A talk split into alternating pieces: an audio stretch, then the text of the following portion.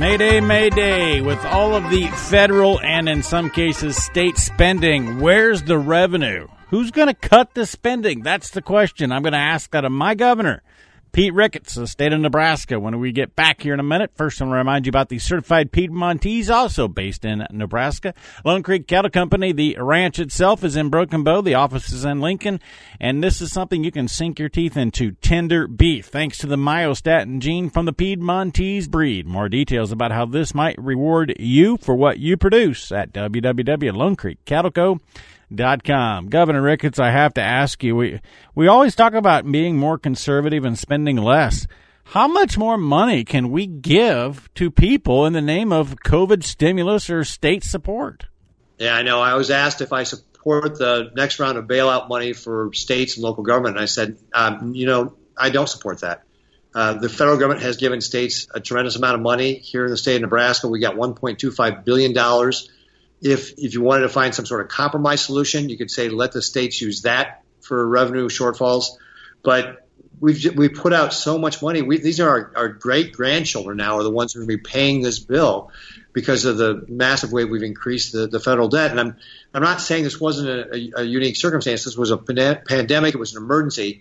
But we got to remember at some point you just can't print money it, without consequences. You know, if you if you run up the debt this way, it will have consequences. You actually impressed my wife this week, and she's hard to impress. Your analogy in the press conference, what you're sitting there, I could read your mind. You're saying, Trent, she's married to you. She can't be too hard to impress. But anyway, I could see it in your eye. Anyway, uh, your analogy this week with reopening the state and driving a car five miles an hour being the safest speed, but we can't functionally do that. It was really impressive, and I think it just kind of set the tone on where we go May first and beyond.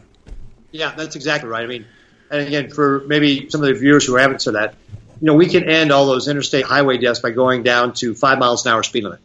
But we don't do that, right? And we wouldn't be able to have the society we have if we did. So we, we're trying to find the right speed with this healthcare system. But we got to remember, shutting it down completely is not the right speed, right? We, we've got to make sure we manage it in a way that doesn't overwhelm the healthcare system. But we've got to be able to also start opening back up again so we can get back to somewhat more of a normal life. Anything you wanted to share that I did not bring up? You know, just, uh, again, we got a lot of work left ahead of us. We're probably going to be doing some sort of social distancing throughout the course of the summer. I think that if you look what's happened in Nebraska, and I think this is true in other states as well, that we took a lot of restrictions, but the healthcare system, with the exception of places like New York, really wasn't overwhelmed.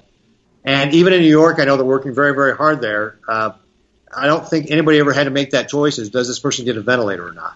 So I think the American healthcare system is the strongest in the world, and I think we demonstrated that through this emergency. I'd like to point out also that it's been fourteen minutes and twenty-nine seconds, and Governor Ricketts has not scolded me once for touching my face. I'm Trey Luce. That's Governor Pete Ricketts. Loose Tales, always remember, be gentle, stay firm.